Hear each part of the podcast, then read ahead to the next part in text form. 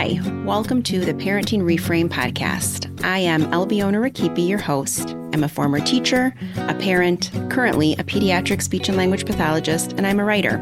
I've worked with thousands of children and families throughout the last 20 years, and I have learned so much. On this podcast, we'll approach parenting from a curious place. We'll ask questions and get answers, explore new ideas, unpack the unconscious beliefs and expectations we hold on to about parenting, and reframe what it means to parent. We'll search for solutions to some of our biggest parenting challenges, set aside judgments, and find our way through this wild journey. My hope is that this podcast is a space where parents can feel seen, heard, and supported. Welcome aboard, and let's reframe together. On today's episode of the Parenting Reframe podcast, I am interviewing Amanda Prater. Amanda is a board certified behavior analyst, and we're going to talk all about potty training. Amanda trains parents in potty training, the art of potty training, how to get through it, and she is the absolute best. I also work with Amanda and I love her to pieces. I'm excited for you to listen to this episode. I know you will get so much out of it, particularly if you are in the throes of potty training right now. Here we go. Hi, everyone, and welcome to another episode of the Parenting Reframe podcast. I have my good friend on the podcast today, Amanda Prater, and we are going to talk all about potty training. And you're really in for a good episode because Amanda is really well versed in this area and has been um, a parent kind of coach teacher for many of the parents at the Kaufman Children's Center and other places as well. So I'm excited to get her input and to be able to share it with all of you. So, hi, Amanda, and welcome. Hi there. Thanks for having me. Of course. I've been excited. I think the minute I started the podcast, I came and found you in the hallways at work. Amanda and I work together. I should also state that. um, I was like, you have to come on and talk about potty training. I think it's a question that I get asked frequently.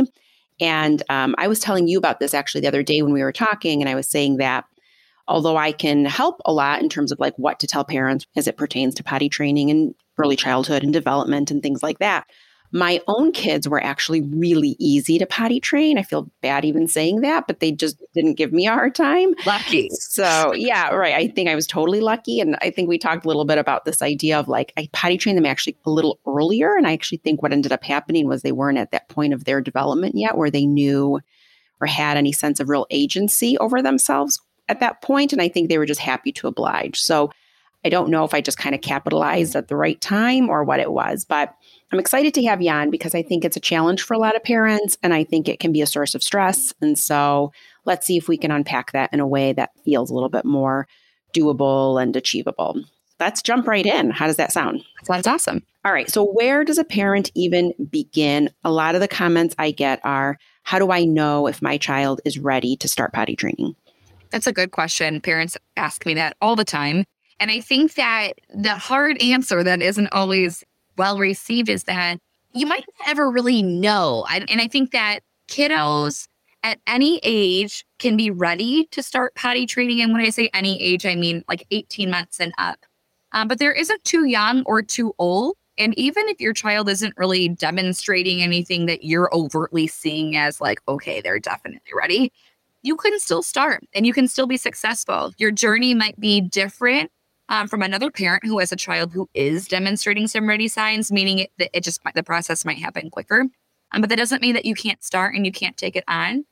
There are some things I think that you can look at that some signs that your child might be ready is if they're staying dry for longer periods of time. Um, a lot of times, I'm sure a lot of parents have seen their child um, hiding when they're having bowel movement or even telling you that they're going in their diaper. I had that with my youngest. I have a four year old and a three year old. Mm-hmm. Um, I had a very easy experience with my three year old. We started potty training when he was two. Um, he pretty much potty trained himself. Uh, it would just tell me, Mom, I'm gotta go pee. We haven't even tried anything yet. And he was excited and interested in going in the bathroom would be another sign. Um, but then you also have kids like my four year old had uh, no interest and the process was much more lengthy and a lot more resistant. So, in terms of readiness, if your child is dry longer, telling you when they're going, even if they are going in their pull up or their diaper, um, going and hiding. So, being again aware that they are voiding or having a bowel movement is a nice step for a child to be aware of. Um, also, if they're happy in the bathroom. So, do they spend any time in there, even if it's for something different like hand washing? And they are a willing participant to any types of tasks that happen in the bathroom, even if it's not sitting on the toilet. If your child will not even remotely go in there, they're not interested if you try to get them to go in. If you're getting whining, crying tantrums, mm-hmm. that might be a place that you start instead. So, not really formal toilet training, but just some toleration type training of doing some fun things in the bathroom just to take out that fear factor or the aversiveness of, I don't know what goes on when we're in here. Yeah, I love that. I did that with both of my kids. I actually um, just set up a bunch of their favorite books. Yeah. In the bathroom, and we used to sometimes just go in there and sit and read a couple yes. stories and then leave the bathroom, right? And so there was sort of no expectation. It was just that right. we were going to really get comfortable in that space and not make it quite this like demand kind of a situation, but just that, hey, let's introduce you to this whole new idea. Yes. I love that. And those are really good signs to think about too, because I know you and I were talking about it. And I think one of the things that might come up is that sometimes um, a parent will say something like, they're just telling me they're not ready, like verbally saying, you know, like, oh, I'm not, I don't want to use the bathroom, I'm not ready. Or they're waiting for them to come up to them and say something like, I'm ready to use the bathroom now. And we kind of have talked about like, that's not really how children communicate. Like, you want to pay closer attention to what some of those other signs are and really kind of yes. seize those moments. So now that we get to that place where we see some signs, we see some readiness and some tolerance and some positive attitude about being in the bathroom, what are sort of next steps for a parent? I think prep is huge. Um, sometimes we skip that and then we get stuck in like parents are so eager to take on toileting because it makes our lives so much easier when your kids are potty trained mm-hmm. that we kind of get the toilet training bug and we just want to start and we jump in too fast without having kind of a, a clear thought out plan. And not that everything has to be so formal and clinical, it doesn't. Mm-hmm. Um, but even just simple steps of preparation are so key um, that when you skip those, you're so much more likely to kind of pull the plug or just say, you know what, I can't keep going with this today, or I'll try it again next week. And then it makes you feel unsuccessful, even though you're putting in this effort. So I think preparation is key. What I mean by that is all kinds of different things. So, what you physically need. So, do we have a ton of changes of clothes and not just in one bathroom, but in multiple in a bag in the car? Mm-hmm. Shoes is a big one. We don't think about this, but this sometimes ruins it for parents or gets us feeling like, oh my gosh. So if your child has an accident or toilet training, they get pee in their shoes. I don't have any other shoes. And you're kind of just like, I'm calling it for the day because what else are we supposed to do? Yeah. So Crocs are great or like wipeable shoes. Um, and they can even wear, if it's winter or cooler months, wear socks with wipeable shoes so that you could throw in 10 pairs of socks. That's easy. Mm-hmm. Change their socks, wipe and sanitize their shoes, and pop those back on. And that's not something that deters you, but that's something that I didn't always think about that in the beginning. And that was a game change for me as a parent is thinking about the shoes. So not just the clothes, but the socks and the shoes. And then what about just having those um the good stuff too? Are they getting some kind of reward? And even if it's small, like a, a sticker or something, do I have those? Do I have those in my car, in my bag, in my purse? Yeah. Um, to make sure so that when you do finally catch it, because you might have a couple days of so many accidents in the beginning. And when you finally get that moment of success, you got to be ready, or you might have so many more accidents to go through again, which is also exhausting as a parent. Um, so just having, if you are providing some kind of reward or thing they love, that we have that ready the shoes, the clothes. Um, so making sure you have some kind of support I think support is really key. So even if you are a single parent, um, or even if a grandparent or there's a different caregiver um, that's with your child more than you, I know that's the case for me. I work a lot, so I have other people are with my kids quite a bit.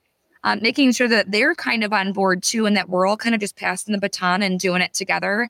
Um, if some folks are doing it and some are not, that's also going to prolong how long it takes you to achieve success and feel like your child is successfully potty trained, so to speak. So I think having support and also just when things get really hard in the beginning, you know, the first day is tough because they're they're used to doing what they have been doing in terms of whatever your child's pattern of having accidents or what they do when they have to go to the bathroom is. Mm-hmm. Just because you say day one we're starting toilet training doesn't mean it's going to look astronomically different on day one. That can be frustrating. So making sure you have some kind of support system for tapping out if you need to. Like I need an hour yeah. Out or away where I'm not cleaning the accidents and somebody else's. I'm going to get myself together and I'm coming back in. Also makes it so much easier as a parent to stay consistent. I know I needed that. My first child, my older, he's um he's almost five now, but he was a bear the toilet train and i really needed my husband to say like i need a few hours to not clean up pee or not have to coax in the bathroom and it made so much of a difference having somebody to help me so i, I think for a few days if you could find somebody friend Yeah. coworker someone just to listen to you as you're like this is hard sure. um, I think that's important and just know it will get better. Um, and you will get there and there will be different bumps, but you'll get there. Yeah. It's just different for everybody. Totally. I think that's really huge too, to almost like just mindset adjustments too. Like just go into it with maybe not these expectations of like it's going to be a home run right away and that Yeah. it gets a little bit exhausting and you're going to have moments where you feel frustrated, but to really kind of stay the course the best you can and lean on people. Yeah. It's like get yourself ready as much as you're getting the stuff ready, I mentioned in terms of clothes and shoes. You have to get yourself ready. And if you're not in a good headspace, maybe it's not the time to start. And it's okay, even if you're getting pressure from whoever, your parents, your coworkers, every friend you have, their child is toilet trained. Yeah. Put that out. You need to be ready yourself, or it's not going to go anywhere anyway. So if that means waiting a week, waiting a month, Mhm. do it. Yeah. No, I totally agree. I know it's like that compare and despair like gets to all of us. Like it, we always feel like we're on this, I don't know, it's like this elusive race that you're on by yourself because you're just comparing what your friends' kids are doing or, you know, these timelines that we've put in our heads of being the, the right time and the best time. And, you know, just kind of really let go of all of that and really think about like what it is that needs to happen in that moment.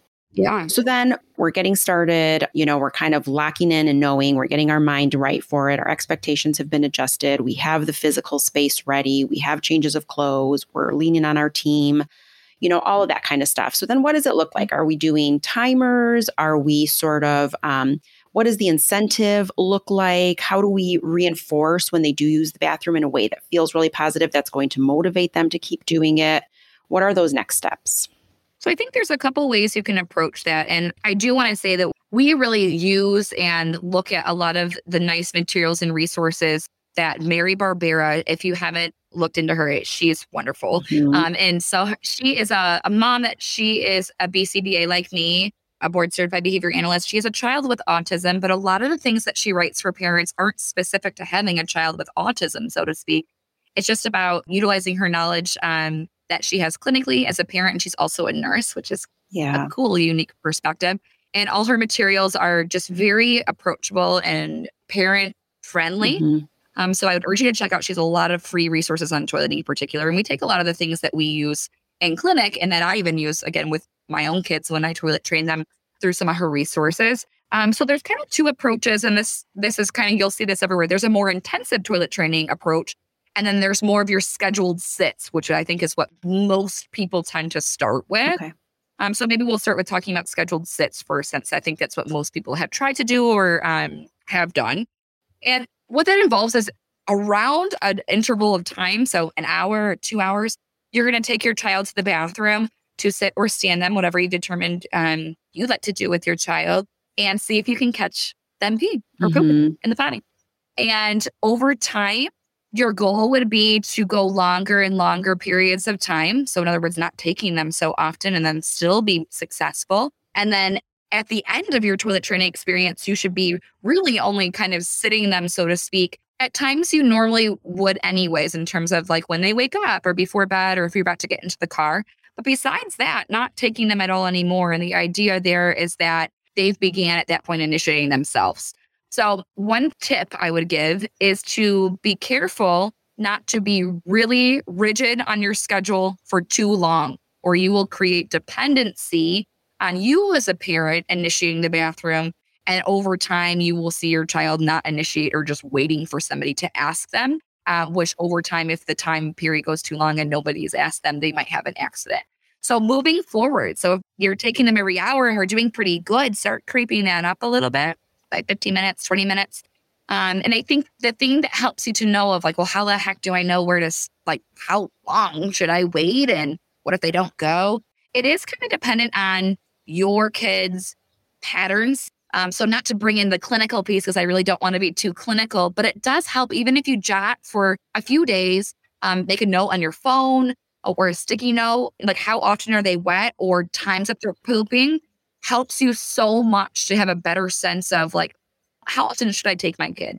Because if your child's staying dry for two hours pretty reliably, I would put them on a two hour schedule to start versus thinking, I'm going to take them every 10 minutes to make sure I catch it. If you're taking them too often and they're able to stay dry longer, you might create some aversion or problem behavior in the bathroom because they're like, why does my mom keep bringing me in here, my dad and my grandma, mm-hmm. when I don't have to go and I don't need to be in here? So that you want to be careful on not taking them too often. Don't assume you need to be on this very tight schedule initially. You're that's not the same for every child.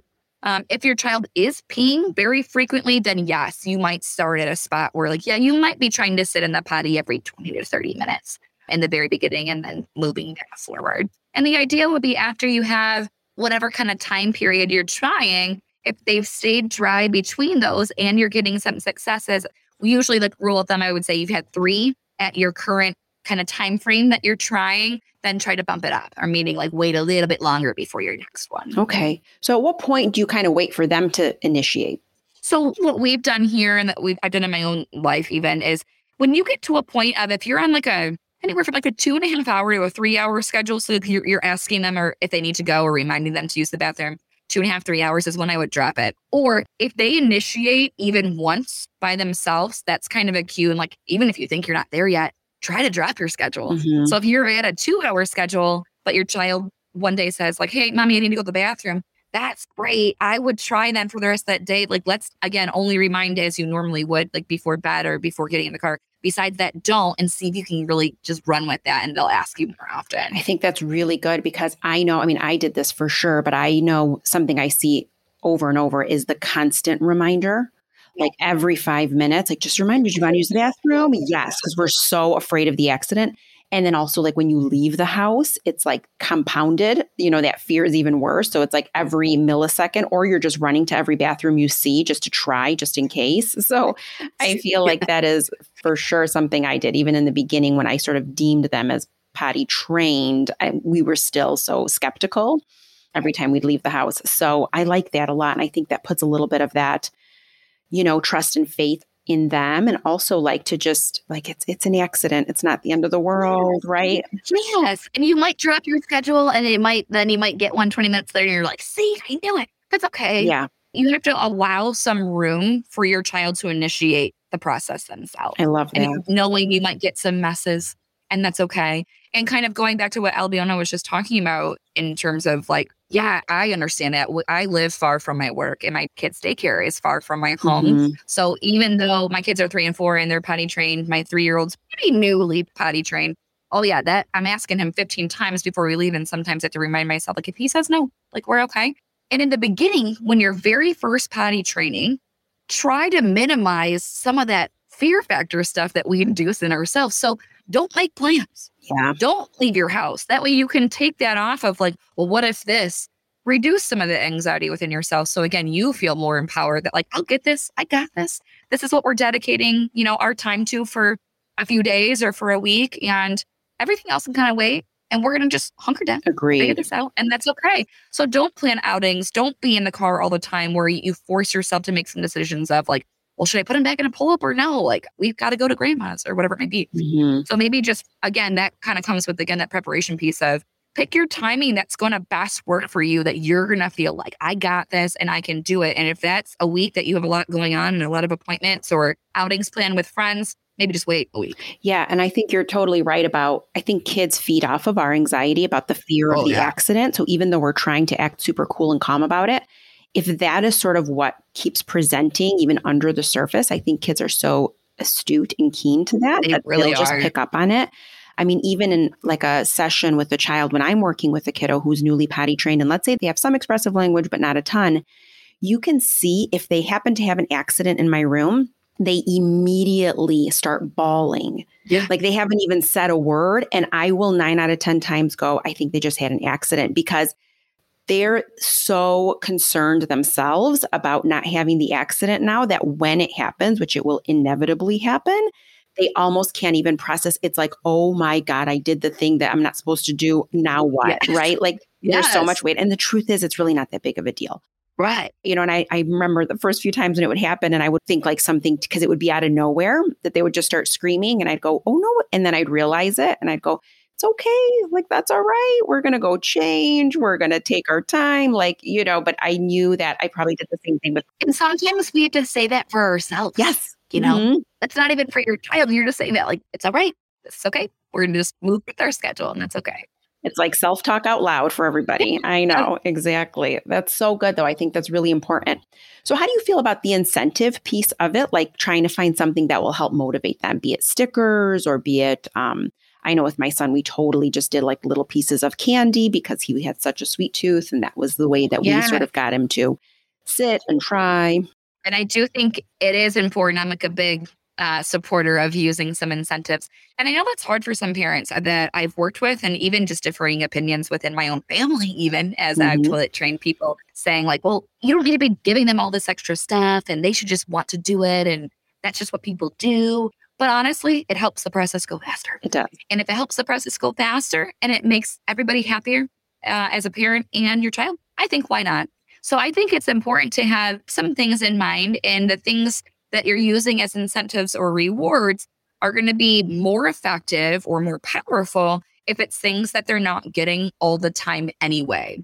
So sometimes um, electronics are a big one mm-hmm. um, that parents talk to me about. That they love the iPad. I'm going to let them watch the iPad when they do that.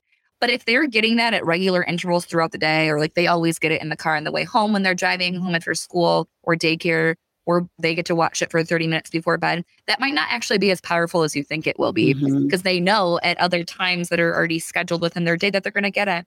So you have to kind of just put your heads together with your family unit to think of like what's something they love. And it might be something they could eat and it might be something they can't. Um, some families have felt really strongly about like not wanting to use edibles or candy mm-hmm. and for different reasons. So it might be from a sanitary germaphobe standpoint, which I kind of am, so I can kind of relate to that. Um, or it just might be thinking like, yeah, I don't want to be giving my kids candy. Some parents like that because it's quick, it's fast, and it's almost always valuable. Um, so kind of pick what works for you. But those things are easy to stock, like little M&M minis or mini Oreos. There's lots of smaller versions of edible things that often almost don't lose their mojo for kids. Yeah. Or if you're a parent that doesn't love edibles, like I don't love edibles in the bathroom, just trying to get creative with um, something that your kid likes, but again, that's kind of special or new. So, like, my kids are very funny little people. And my youngest one, he's more all about like the show factor and the social factor. Mm-hmm. Um, so if we got initially at anything in the bathroom, we were um, almost coming out and putting on a little show in my living room. He couldn't really care less about food. Um, but we would honestly like we hitched up a blanket to make it look like a show, and we brought our instruments up from my basement, and we did a little potty party show for Mickey. That is so great. Uh, whereas my older one, I had to get over my edible issue mm-hmm. because he was a little bit harder, and we did do suckers, which we did a lot of suckers initially. I had to get over the sugar factor. I also had a lot of mom guilt of like, oh my gosh, people are going to judge me because I'm giving my kid four suckers a day. Over time, though, we faded those out and then we did those only for poop and then not at all. Yeah. So you got to do whatever you got to do as long as your kiddo loves it. And there's a plan, like, again, over time, just be ready that, like, at some point, you got to fade out the food because when they're at school or without you, they're not always going to have that. And you want your success to maintain.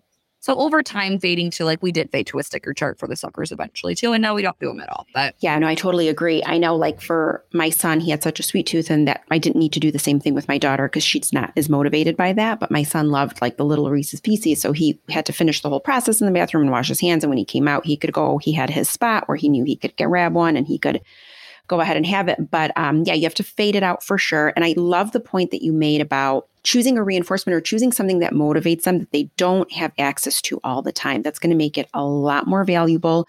They're going to also attach that reinforcement to doing the new thing, which is using the bathroom, yep. which will be more motivating in and of itself. And a lot of people ask me the same thing like, well, if you're just giving them a candy, then they're not doing it for the right reasons. And it's like, I always kind of try to help parents reframe that a little bit. One, it'll never be a situation where they're only going to do it for the candy. They eventually just learn the behavior and they learn what to do and then they just move on and it just becomes automatic like it does for everybody. Yep. Right. The other piece of it too is children are not abstract in their thinking quite yet when we're talking about potty training. They're still really concrete learners.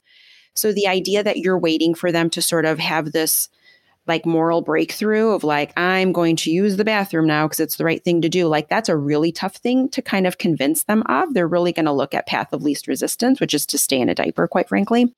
And so there's a little bit of like shaping and, and teaching there that has to take place. And sometimes it's harder for some kids. So using something that's motivating can be really helpful. And like you said, can kind of move that process along in a way that is a little smoother and can go a little bit in a you know in a direction that has a positive outcome. Absolutely. So i love that and i love the idea of fading that. Reinforcement so important too and you know all such good tips. So any final thoughts? I think you've given us so many good things to think about. Um, you know obviously i did the same thing stay home and don't go anywhere. Is huge i did that for three days and that was a huge huge help.